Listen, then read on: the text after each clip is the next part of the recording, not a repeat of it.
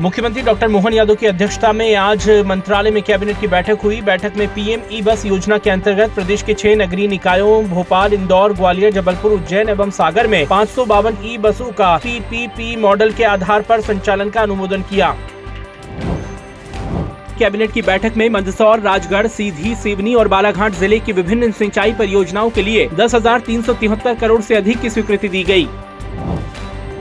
Cabinet की बैठक में 800 करोड़ रुपए लागत से स्वीकृत मुख्यमंत्री नगरीय क्षेत्र अधोसंरचना निर्माण योजना का विस्तार करते हुए योजना लागत को बढ़ाकर 1100 करोड़ रुपए की स्वीकृति दी गई।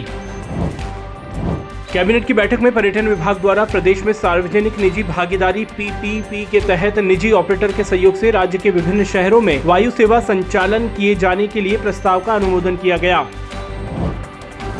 कैबिनेट की बैठक के बाद चर्चा के दौरान मुख्यमंत्री डॉक्टर मोहन यादव ने निर्देश दिए हैं कि ओलावृष्टि और अतिवृष्टि से प्रभावित फ़सलों का सर्वे गंभीरता और संवेदनशीलता के साथ कर किसानों को तत्काल मुआवजा राशि उपलब्ध कराई जाए।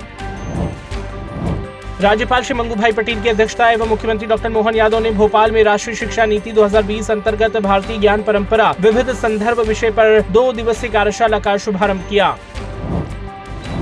दो दिवसीय कार्यशाला में राज्यपाल श्री मंगू भाई पटेल एवं मुख्यमंत्री डॉक्टर मोहन यादव ने आठ करोड़ साठ लाख लागत से शासकीय सरोजनी नायडू कन्या स्नाकोत्तर महाविद्यालय, भोपाल में नवीनीकरण व बैरियर फ्री के विस्तारीकरण कार्य एवं छह करोड़ सत्रह लाख की लागत से शासकीय महाविद्यालय सराली के नवीन भवन का लोकार्पण किया। अखिल भारतीय उच्चतर शिक्षा सर्वेक्षण जीईआर में मध्य प्रदेश को मिली अभूतपूर्व उपलब्धि के लिए मुख्यमंत्री डॉक्टर मोहन यादव का आज उच्च शिक्षा मंत्री श्री इंदर सिंह परमार द्वारा अभिनंदन पत्र और स्मृति चिन्ह भेंट कर सम्मान किया गया।